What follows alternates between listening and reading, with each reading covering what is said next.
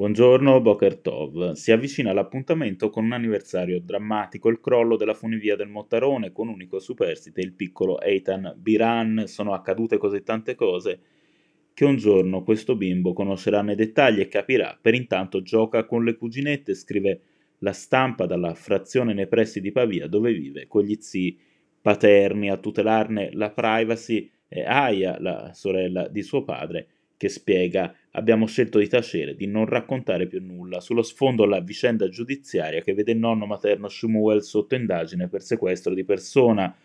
Con la stampa parla l'ex moglie Esther dissociandosi dal suo gesto. Sostiene la donna, l'ho scoperto una volta che sono arrivati qui, mi ha chiamata e ha detto Eitan in Israele, ero senza parole. Quello che ha fatto è stata una sua decisione, tra i temi toccati dalla nonna anche L'educazione ebraica del nipote è un futuro che vorrebbe fosse non in Italia ma in Israele. La stampa la descrive così una donna determinata al punto da sembrare insensibile, a tratti spietata.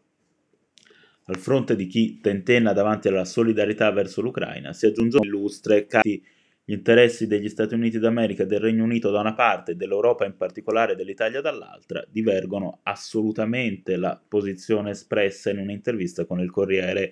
Aggiunge poi l'ingegnere, se Biden vuole fare la guerra alla Russia tramite l'Ucraina, è affar suo, noi non possiamo e non dobbiamo seguirlo. 39 ufficiali hanno scritto al capo dello Stato per esprimere la loro contrarietà all'istituzione della giornata degli alpini nella data del 26 gennaio una data profondamente errata e ingiusta, si legge anche perché viene evidenziato fissata in memoria di un episodio inquadrato in una guerra di aggressione nazifascista. Ad esporsi anche la senatrice Vita Liliana Segre che, ricorda Repubblica, ha fatto notare che il 26 gennaio cade a ridosso del giorno della memoria. Sconcertante comizio a sostegno del candidato sindaco di centrodestra per Rieti, che fa riferimento a Fratelli d'Italia.